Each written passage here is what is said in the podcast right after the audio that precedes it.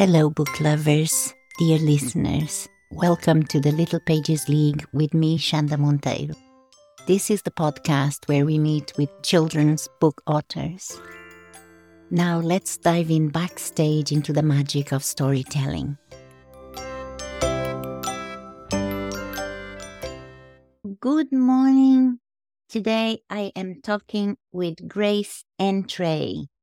Good morning, Grace. Good morning. How are you? I am very good. I believe it's the afternoon for you.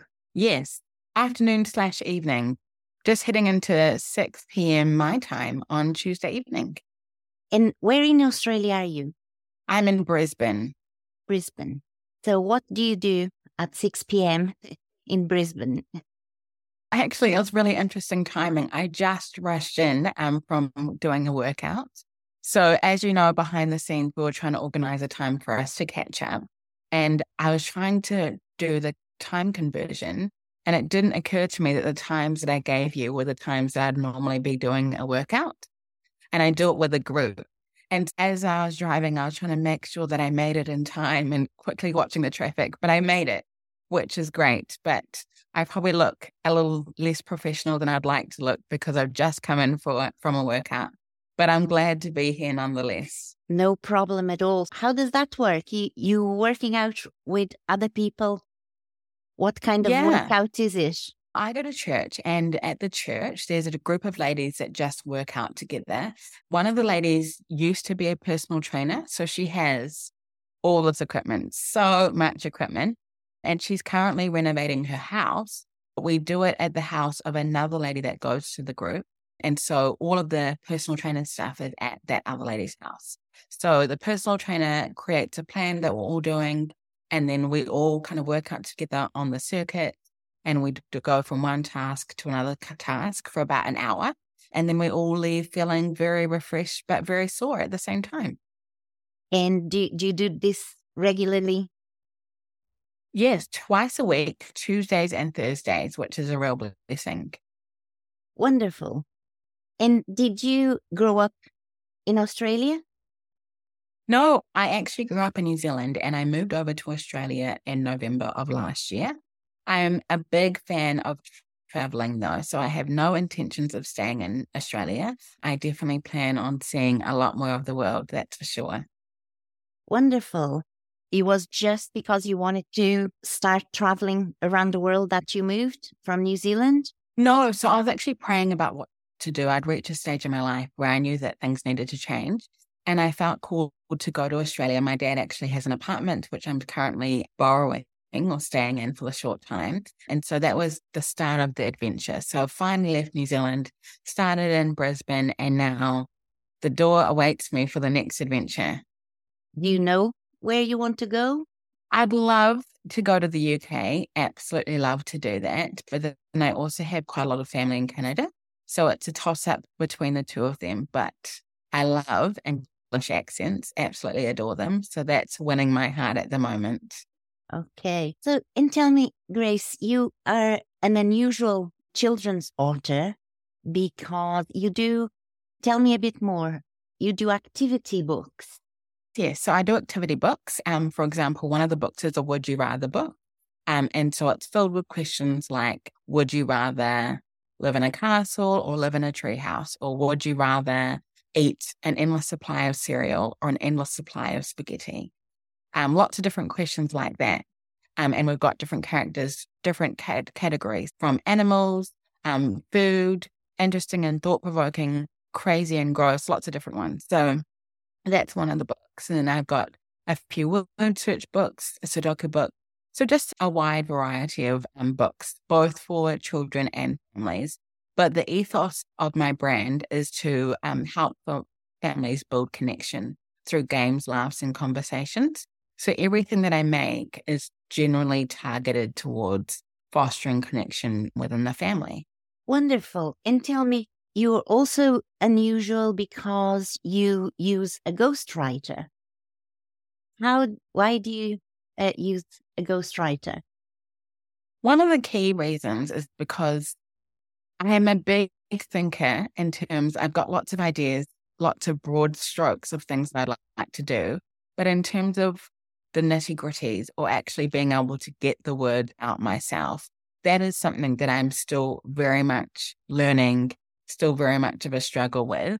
And so if I had gone into this industry trying to write everything, I wouldn't have been able to get started because at the moment I don't feel like I had that gifting. I do understand that it's more of like a tool that you use over time. It's not like you come out of the womb ready to write a book. It's something that you cultivate and you do over time. But I felt like in order to even get started, I would need someone to help verbalize or articulate the thoughts and vision that I had within me. And so that's been very helpful. And it's also been particularly helpful because editing and grammar are not my forte by a long shot. And so even when I do things myself, I often need it to be edited again and again. And I, so it's really, yeah, yeah exactly. I, I think ev- everybody is like that. Yes. Yes, you'll be surprised. So you decided to get a, a ghostwriter to get you started, but you plan to, with time, be able to do them yourself is like part of your learning process? I'm not 100% sure because I've formed such good relationships with my ghostwriters that they almost they feel like they're part of the whole process. And so now it's become so relational that I don't know if I'd even want to do it without them because of the relationships we've formed and the, we've just got such a connection in the way that we do it now. It's a process that we've formed together. And so I'm not quite sure if I'd ever want to verge out by myself. Tell me a bit more about the process. How did you go about finding one? And what is the process of working with a ghostwriter like?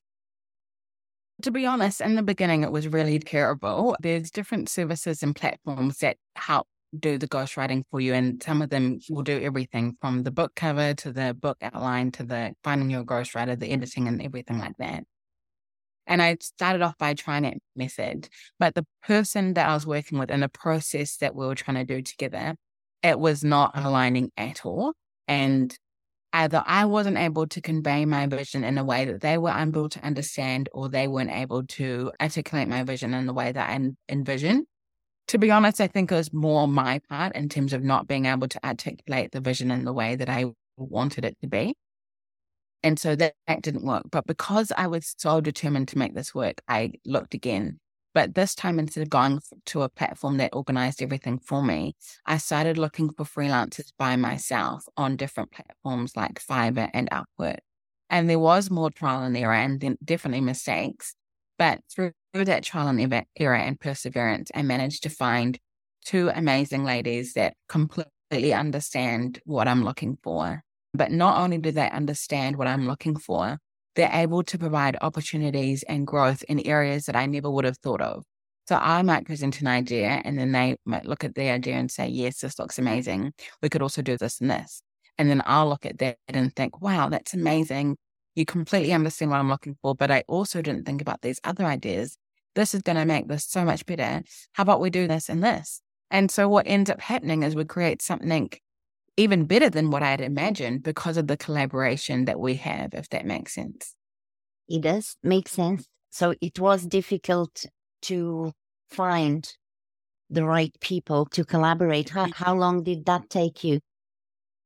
I'm not sure actually, because it was probably around 2021 that this started. So it was a little while ago that I was doing it, but maybe around six months.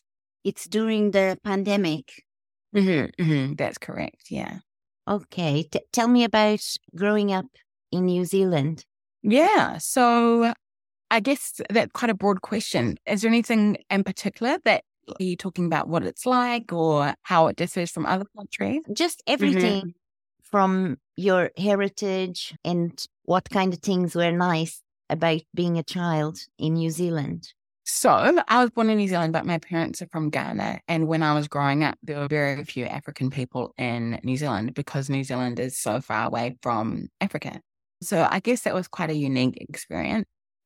But one thing actually, a friend of mine, she's from England and we're a very close friend. And she was saying to me that she thinks that people who are first generation in another country, their experience is very different to people that have like maybe third, second, third generation people that are in the country. And I do think that's very true when you're growing up so far away from your family and so far away from the contextual roots that generally families build roots in. For example, if you're living in a country and you've got eight generations in that country, your experience is very different from someone whose parents moved to that country and the only people they know in that country are their immediate family. And so I think that was probably a unique aspect that I have that a lot of people around the world whose families immigrate to another country, you had that unique perspective of being somewhere where you don't really have roots yet and trying to forge those roots for yourself. And that's been going on for generations. It's not uncommon that families move around. But growing up in New Zealand, that was one of the most significant experiences that influenced me growing up as a child of immigrants and learning how to adjust to that way of life, especially when my extended family was so far away. New Zealand is quite a young country compared to other countries. And so over the years, it's become increasingly multicultural. However, it wasn't multicultural when I was growing up. So that was also quite interesting. But it's got a very small population.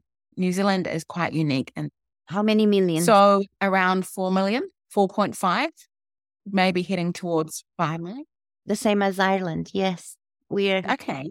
Yeah. Yes.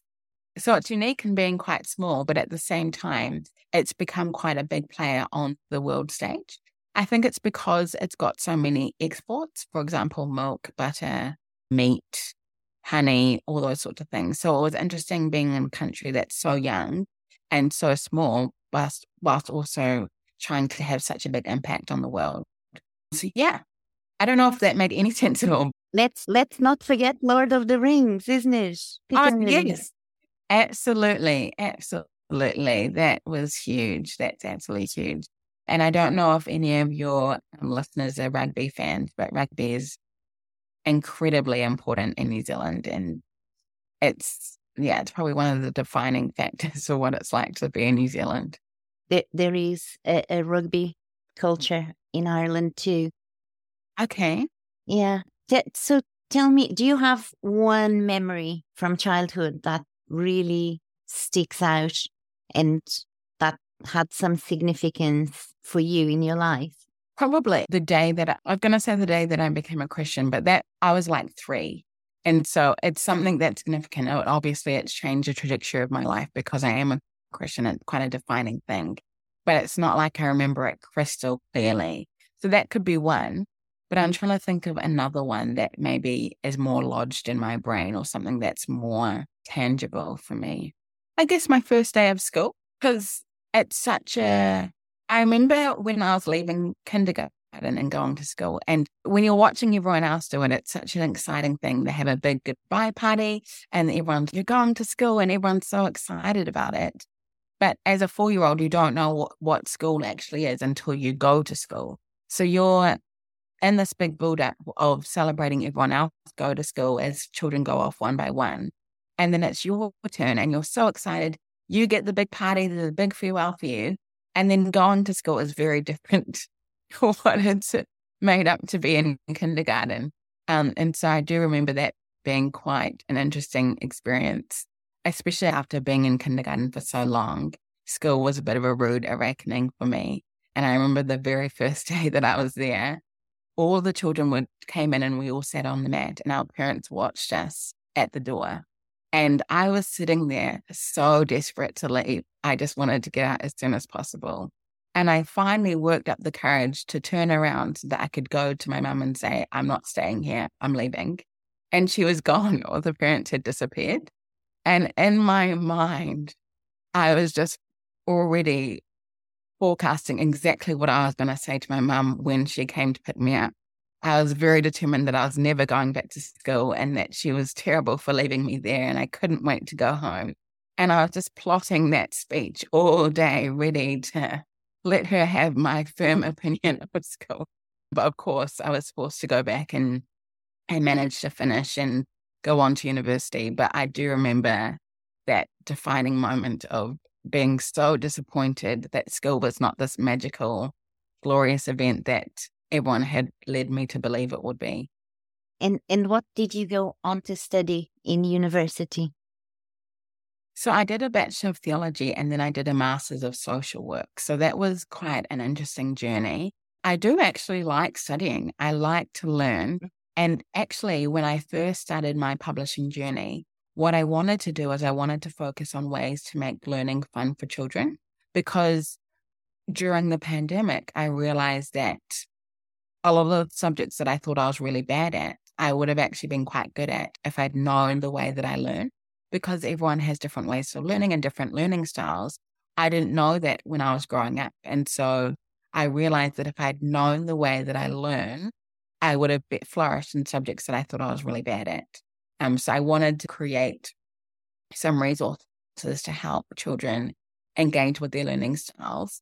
And that might still be something that comes up one day, but I've decided to veer away from that path for the moment and focus on um, how, helping families build connection. That's a, a wonderful purpose, isn't it? And tell me, how, how do you create your characters? How do you come up with the ideas for your characters? I'd start off with research to see what's already on Amazon. So Amazon is where I use to do my research and also a really good platform that I find to promote my books onto. Just because as a self-publisher, startup costs can be quite expensive just in publishing in general. So to make them as cheap as possible, I find that going somewhere that does print on demand where they'll pay for the printing for you, or at least the customer pays for it when they buy the books is really helpful. So I use those platforms to do research into customers are looking for and what doesn't have too much competition. So that's one way that I get started. But at the same time, I also think about the messages that are, are important to me and the messages that I want to share with children.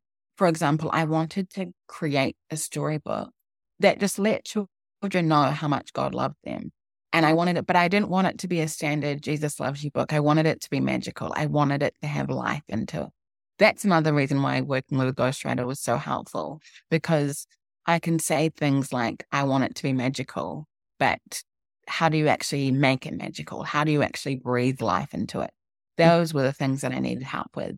And so part of it in terms of the beginning process comes from research, but also what's burning in my heart and what I really want to share.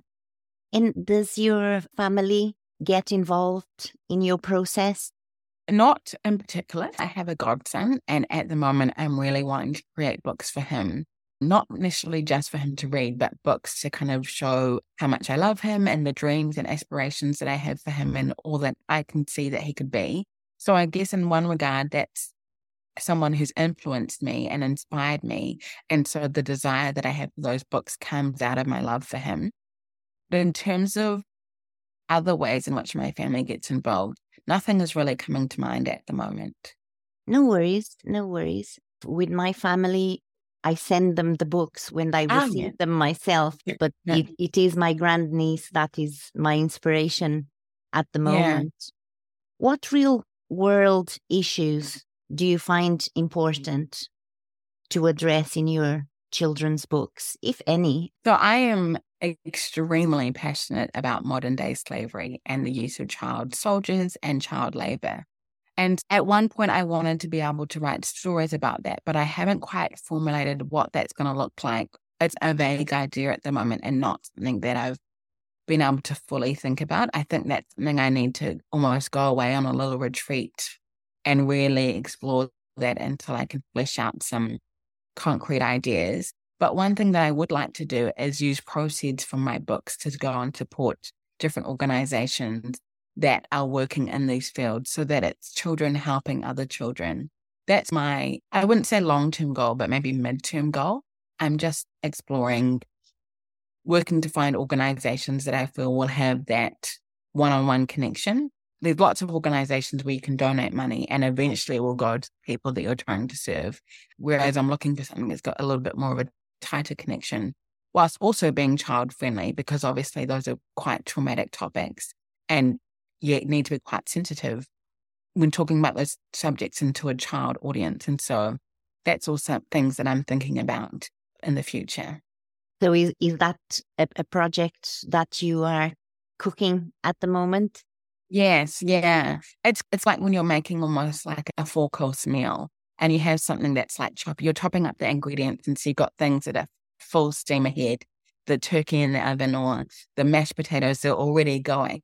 And then you've got little herbs that are on the side or things that you need to start working on, but not yet. So those ideas are things I need to start working on, but not quite yet. Okay.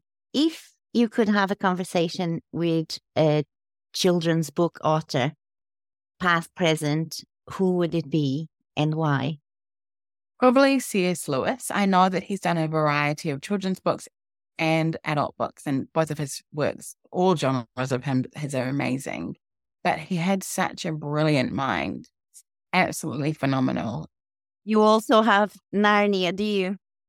Oh, yes, absolutely. And so when you asked that question, I was to- tossing up between J.R. Tolkien or C.S. Lewis, but C.S. Lewis actually had the Narnia series for children, whereas Lord of the Rings, whilst also being fantastic, it's not specifically geared for children.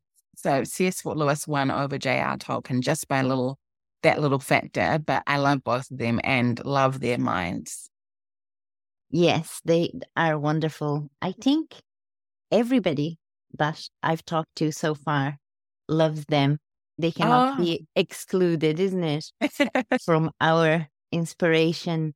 Tell me about a particular book or a particular character that was important to you growing up.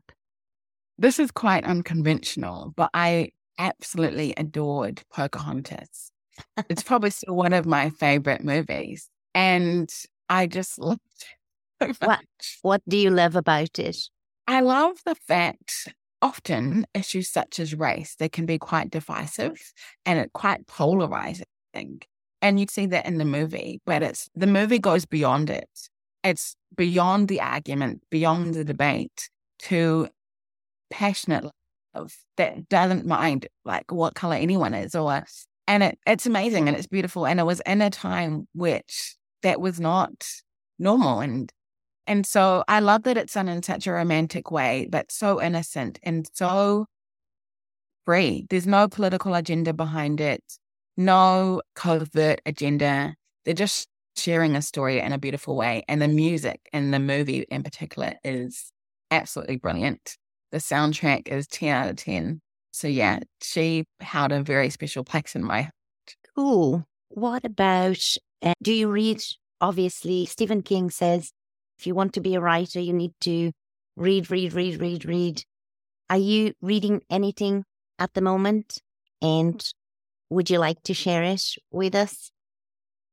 Yes, so I'm reading a few books at the moment, but they're all nonfiction. Hopefully that's okay. And so one of them is Atomic Habits by James Clear. I try and read it several, like maybe several times a year just because it's something that I find I need to implement. It's very easy to read the book, but I really want to implement it.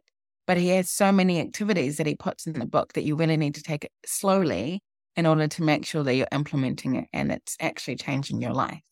So that's something that I've got on the back burner, just slowly waking, making my way through it to ensure that I'm actually doing it. And then I've got lots of Christian books that I read, just slowly make my way through. So yeah, always got a book on the go and they're generally nonfiction books over fiction books.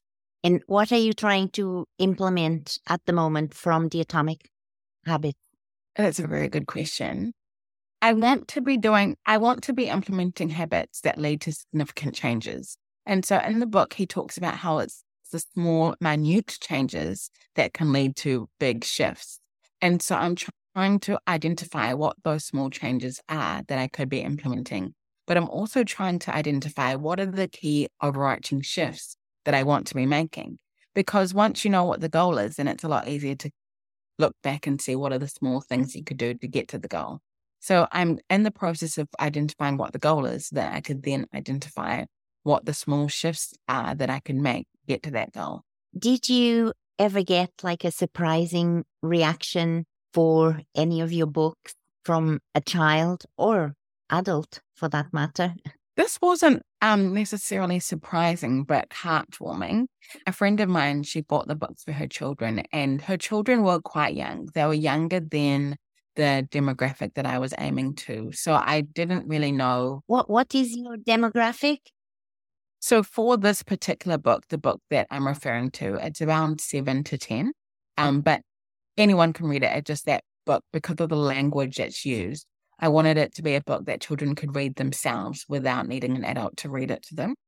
But her children were about maybe five and seven, so just slightly lower and on the lower end of the demographic. But she said that they were just walking around. It was my Would You Rather book. And she said they were walking around the house just asking each other questions. They couldn't get enough of it. And so I was really warmed by that. I loved that she said that. But I was also pleasantly surprised that even the five year old, who I didn't think would be very interested in it, was very enthusiastic and really enjoyed it as well. That's very cool, isn't it? To to mm. actually see in motion the intention that you had. Yeah. Isn't it? M- materializing. That's so cool. Absolutely. Yes.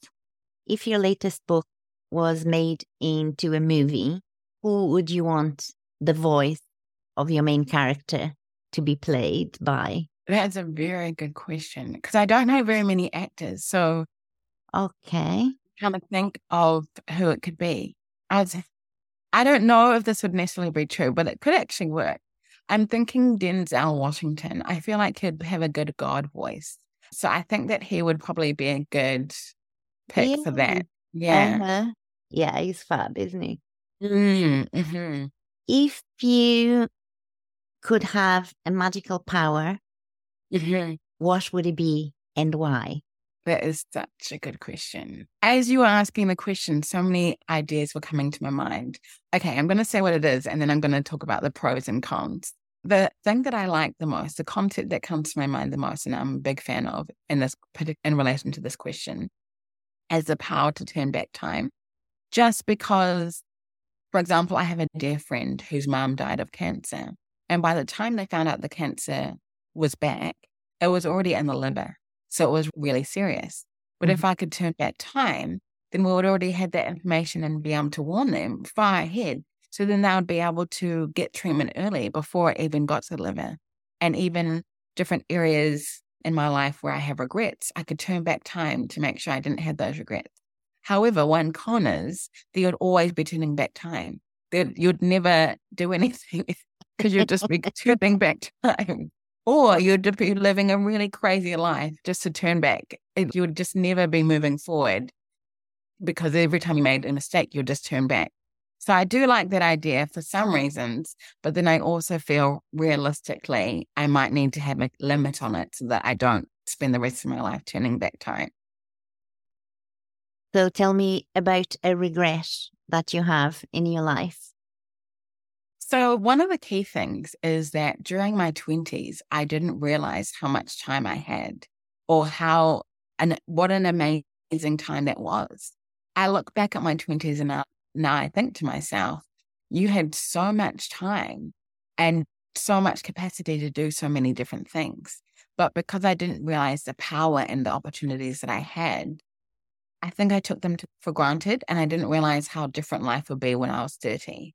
So that's one thing that if I could go back in time, that would be definitely be something I'd at least tell my younger self to pay attention and to start taking action.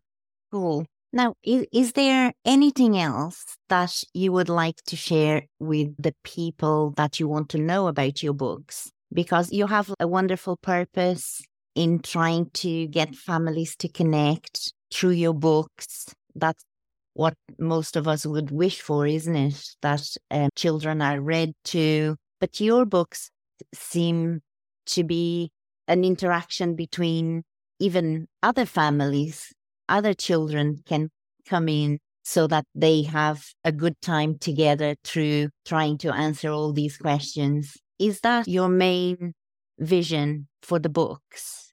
Partly, but I also what I'm doing is I'm building an Etsy store alongside that. So in my Etsy store, I'm selling printable games that families can do together and also they can use for parties and things. So scavenger hunts, camping games, sleepover games, And so my vision is for them all to work together to be um, a resource for families to connect with one another, but then also connect with others. So that's definitely the heart behind my work, but it's exciting to see it expand to other sectors in terms of printables and crafts and game as well as books. So I'm not quite sure if that answered your question, but that's where things are going at the moment so that I'll have the books as well as the crafts and games people can print out and use together. And I'm also doing um, little lunchbox notes that people parents can write in for their kids and then pop it in their kids' lunchbox as a little secret surprise at lunchtime.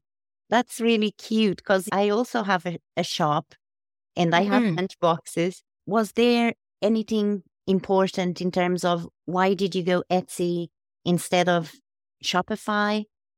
Was there a reason? One of the key reasons just is just because Etsy is slightly more beginner friendly because the audience is already on Etsy lots of people go to Etsy to buy things. And so the audience is naturally there. With whereas with Shopify, from my understanding, and I'm definitely not a Shopify expert by any means, but from my understanding, you really have to draw the audience to your shop with Shopify.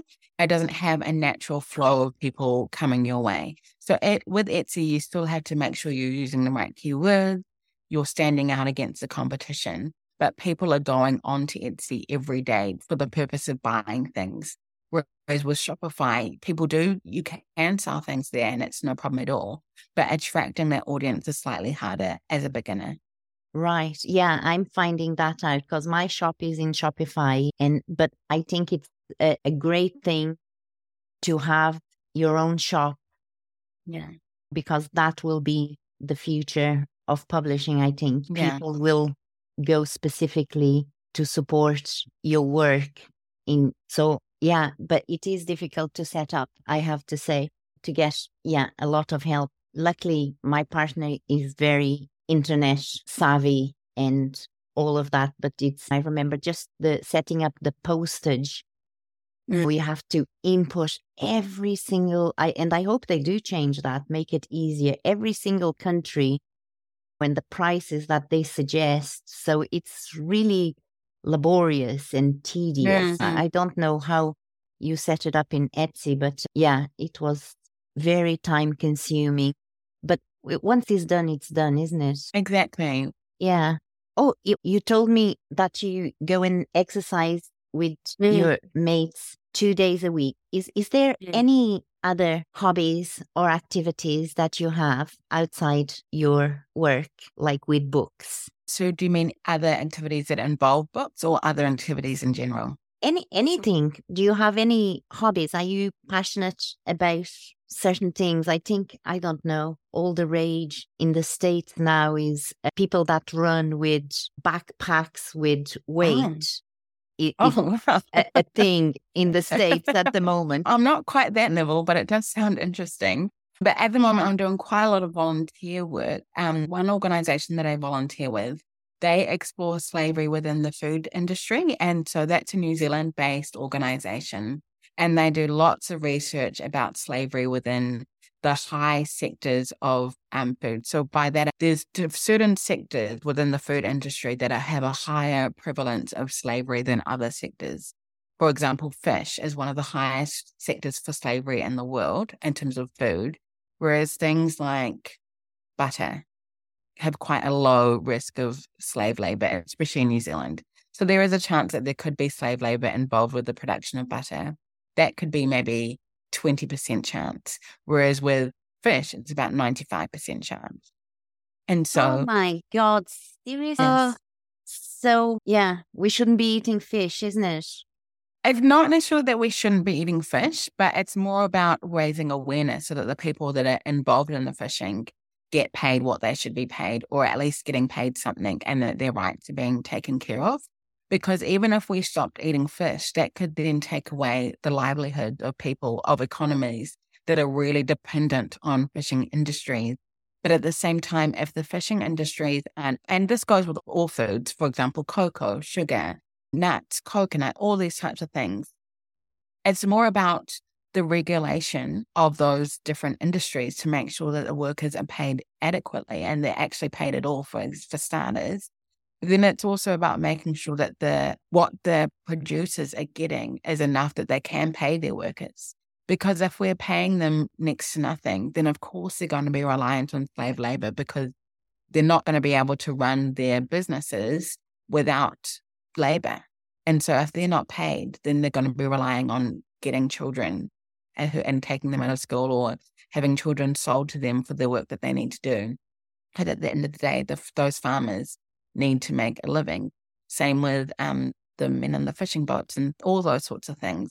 So part of it is just raising awareness so that those workers can have more access to freedom, rights, finances, all those sorts of things. Um, so that's something that I really enjoy getting involved with. I had no idea that fish was such a high risk food. So all of that's been quite interesting for me to work with. And then I've also just started volunteering for an agency that helps support people who have been enslaved in Australia, because that's quite a secret industry that people don't realize that how prevalent slavery is within Australia. So that's been quite interesting to get involved with. What what is happening exactly? So at the moment, just worldwide, there's more slaves than there've ever been in the world. And so in Australia, there's around 41,000. Those are conservative estimates. And so that can be in the form of forced marriage, where you'll have maybe a 16 year old girl that's forced to marry a 30 to 40 year old man completely against her will. Then there's servitude. One recent incident was where a family had imported a girl from the, the Pacific Islands to work in their house, but without any pay. She couldn't go outside, couldn't see people. She was just there in the house to be their slave. And then you've got also other instances of people being promised a wonderful income where they're going to have freedom over here in Australia. So they might come over from more of a low income country, believing that they're just going to have so much freedom, a chance for a new beginning, and a chance to also support their families back home. But when they arrive, their passports are taken off them, they don't have a visa, and they're forced to work without pay 16 hours a day, seven days a week. Sometimes they might get, for example, $80 a week for all their work, but very limited, next to no protection. Yeah. And yeah, so that's some of the things that are happening here in Australia. So it's great to be able to raise awareness of that, but also provide support for people that have um, been able to get out of those situations. I know we we think that slavery has been abolished, but yeah, all over the world, isn't it? exactly. Absolutely. Yeah. So that is very noble work you're doing. That's really cool.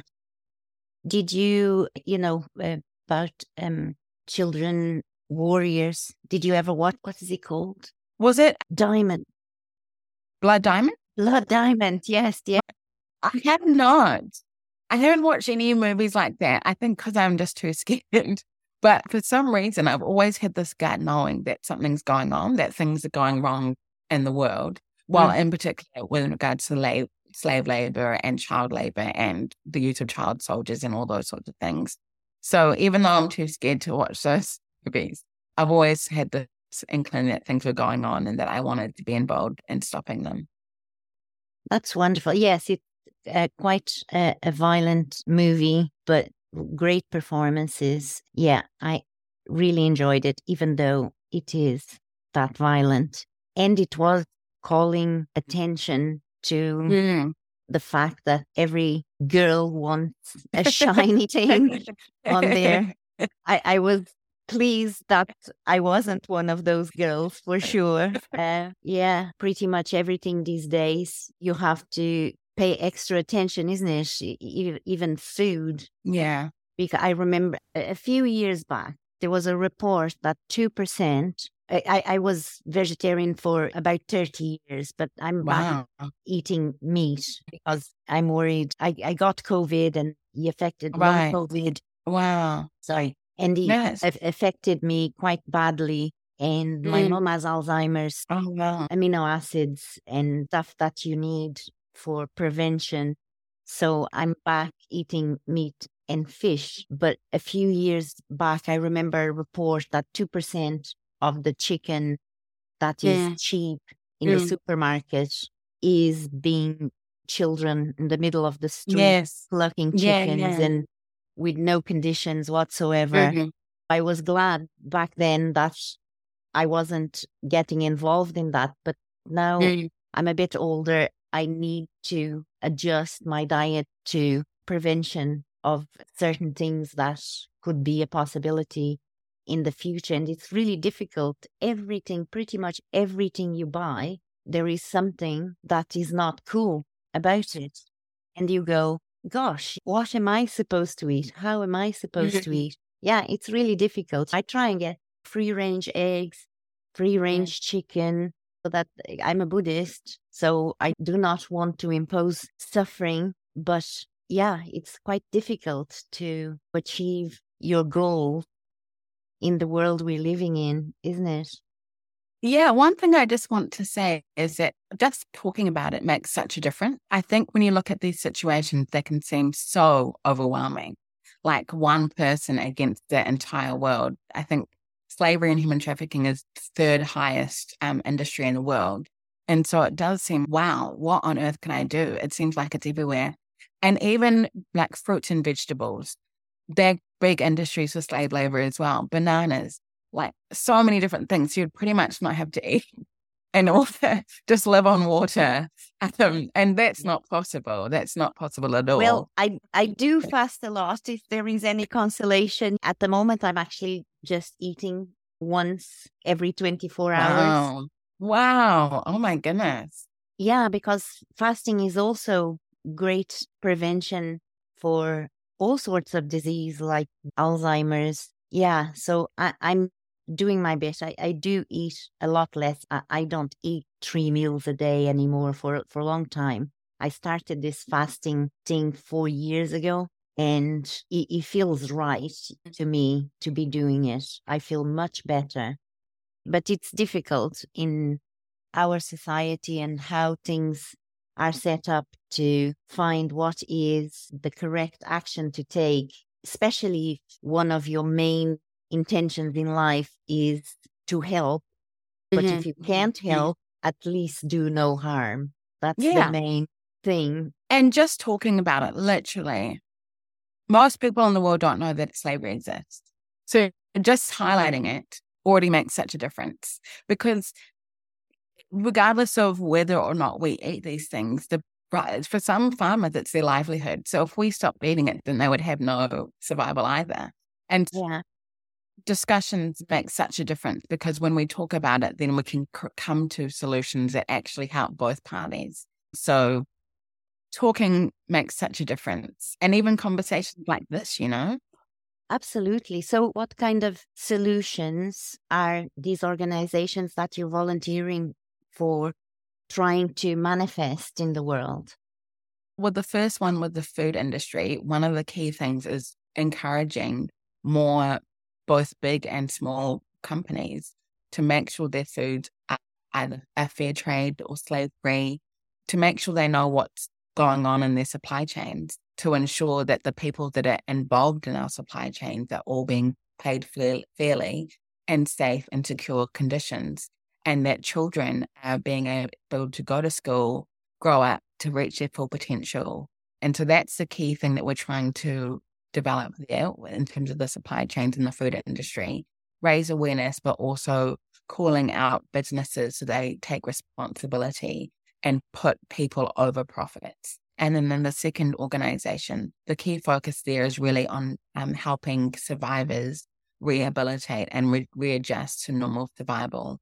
Um, often it could take two years for a perpetrator to be prosecuted, but during that time, the survivor still needs to be living life and recovering. And so part of the work that we do there is just really helping them alongside that journey. A lot of them, especially if they've been taken out of school, I still need to learn how to read, need to learn how to write, need to learn how to do basic things like go and pay the bills, get a driver's license, learn how to take a driving test, go and see a movie, just things that involve everyday living. So that's Support. more prac- yeah, yeah. So that's More more of a practical level. Yeah, yeah, day Mhm. to day. And just long term, because obviously when you're coming out of a situation like that, you can only do so much at a time. Some days you might take 10 leaps forward, and then another day you might take five leaps back. But we try and offer that long term support so they know that regardless of where they are on that journey, we'll be there to help them. That's wonderful work.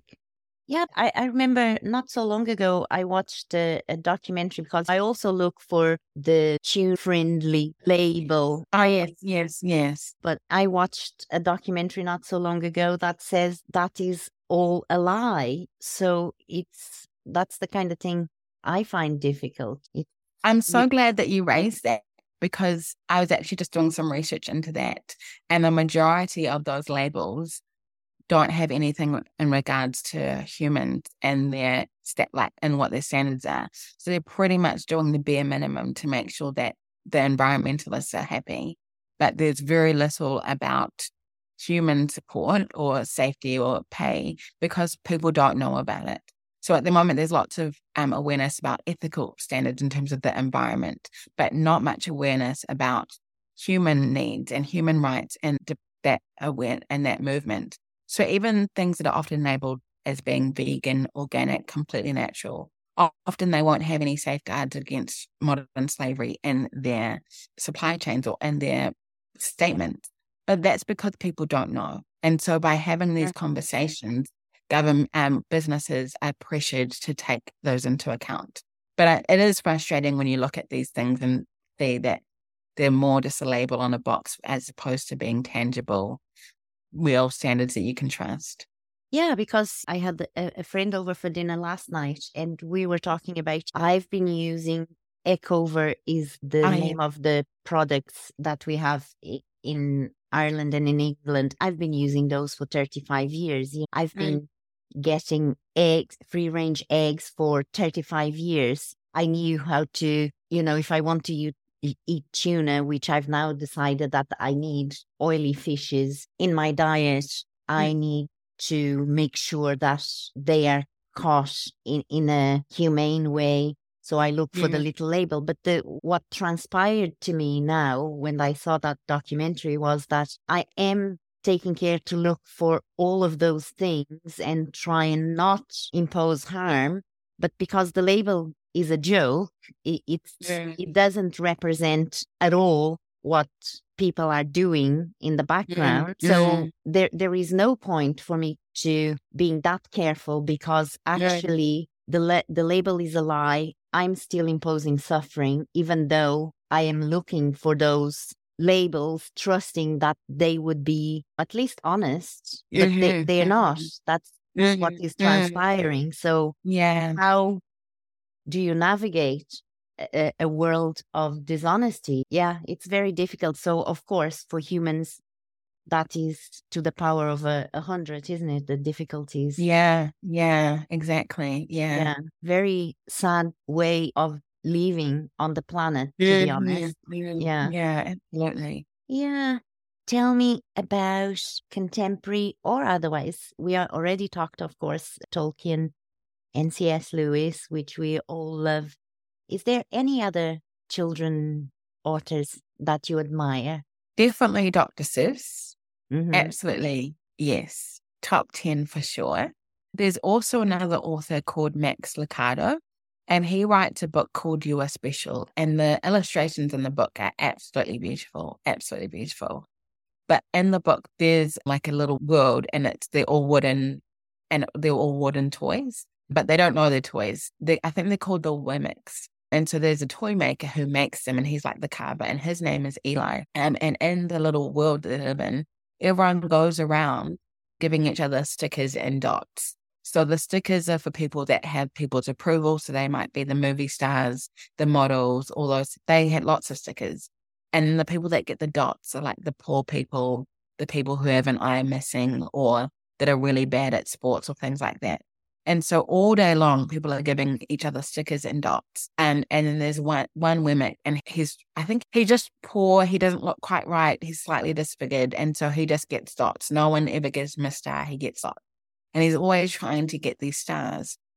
And then one day, this is this I think they're called wibbles, called Lucia, and she doesn't have any stars or dots on her. And he tries to run up to her and give her a star, but it falls off. And he sees all these other people trying to give her stars and dots and they keep falling off. And then what he finds is that because she gets her value from Eli, who is the animal, the toy maker, she doesn't care what other people think. So that they might try and give her a star or a dot, but those opinions fall off of her because she finds her value in Eli. So she's not basing her self worth on what other people think. And it's written in such a beautiful way that everyone wants to be the girl that no, doesn't care what other people think of her and just gets to walk through life scar free. And so it's just really beautiful. And it's really. I, I want to get it. Uh, it's called You Are Special, and I think you'll like it. Yeah. The illustrations are really beautiful, and the message is very special. But it's read a lot to children, especially in New Zealand, because it's just got such a wonderful heart behind it. Exactly. The, heart of the mm. matter, mm. isn't it? Yes, exactly. You're still very young, but if at this point you were to do a memoir or if your life were a book, what would you call it? That's a great question. A very question, good question. The first thing that came to my mind was the life of grace, but that's so boring. It cannot be called that. There's no way I can call it that. You know what? I'd love to call it a mm-hmm. life well lived. And that's because I've always had this vision of looking back at the end of my life, knowing that I made, I took every chance, that I didn't leave anything on the table. I went all in. So if I was going to write a memoir or if someone was going to do a biography on me, I'd want my life to show that I lived a life well lived, that I went all in, didn't hold anything back, just dove in for everything. I want to be someone who lives a life well lived. Wonderful. And I have this little tradition, which I mm-hmm. stole from another podcast, that the guest before leaves a question I... for the guest, the following guest. But actually, mm-hmm. the last person I interviewed hasn't sent me the question.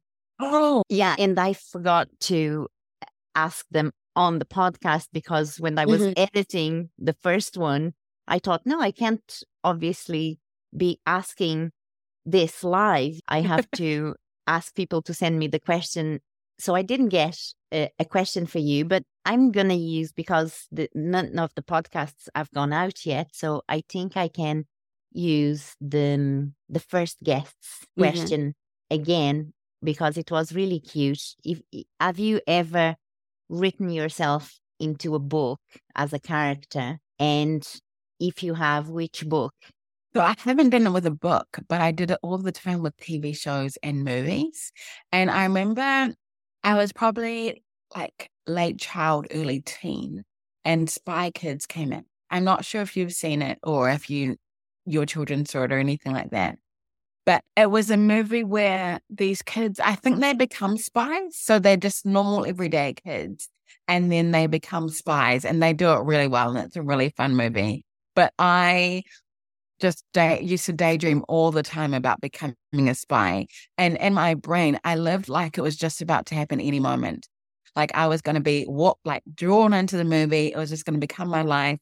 And so I almost was either, I would either be daydreaming about being a spy and being sucked into that world, or I lived waiting for it to happen, just eager for me to be drawn into that movie at any time.